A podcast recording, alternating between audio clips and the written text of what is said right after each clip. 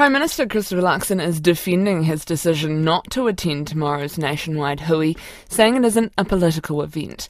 The national leader confirmed he will be a no-show at the hui at his party's first caucus meeting of the year in Christchurch or Tētahi. Our political reporter Katie Scotcher was there.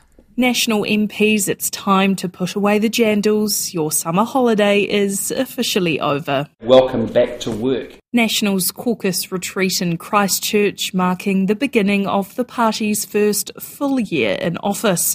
Senior National M P Chris Bishop says they're starting in good spirits. I've never seen a National Party caucus in better heart than this one. Almost half of that caucus is made up of new faces. twenty of Nationals' forty-nine M Ps are first-timers. They've been the focus of the two-day retreat, with Prime Minister Christopher Luxon making clear his expectations. We don't get too high when things are going well, and we don't get too low when we get some setbacks along the way.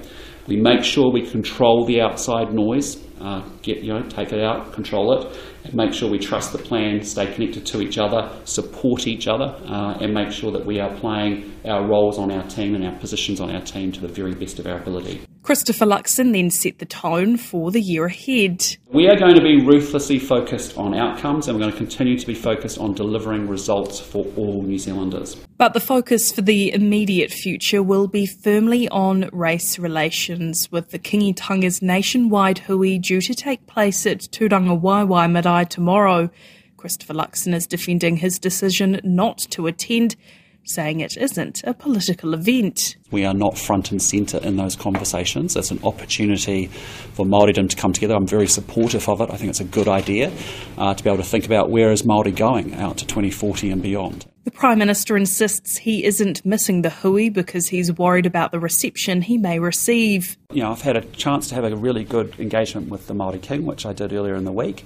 I've had a chance to engage with several iwi leaders over the last, even since becoming Prime Minister. You know, I've, I've met with many uh, physically, privately. Um, I've, I've had conversations and phone calls with many as well, uh, and I will continue to do that. That's how I've always operated. That's what I'll continue to do. The Māori Development Minister Tama Potaka and Nationals Dan Bidwa will be attending instead, and they'll likely be the only representatives of the coalition government, with ACT and New Zealand First choosing not to go.